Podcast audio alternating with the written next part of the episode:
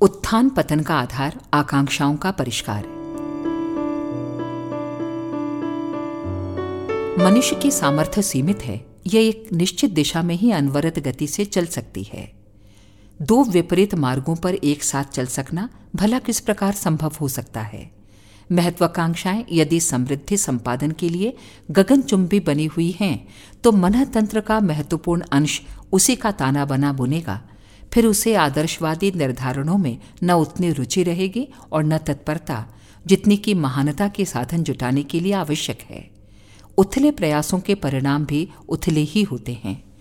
सादा जीवन उच्च विचार का सिद्धांत अक्षरश सत्य है। महामानवों को अपनी आवश्यकताएँ घटाने और वैभव परक महत्वाकांक्षाएँ दबानी पड़ती हैं।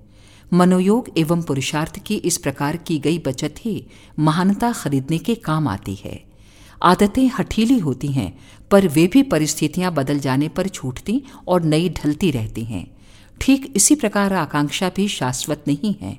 वे समीपवर्ती लोगों के प्रभाव तथा मन मस्तिष्क को चिंतन की सामग्री देने से बदलती रहती हैं। महत्वाकांक्षाओं को आवश्यक, उपयोगी एवं शक्तिशाली माना गया है। पर यह बात तभी सच बैठती है जब उन्हें आदर्शवादिता के साथ नियोजित किया जाए। निकृष्टता के साथ जुड़ जाने पर भी पतन और पराभव का ही पथ प्रशस्त करती हैं। अखंड ज्योति, जनवरी उन्नीस सौ बयासी, पृष्ठ चालीस।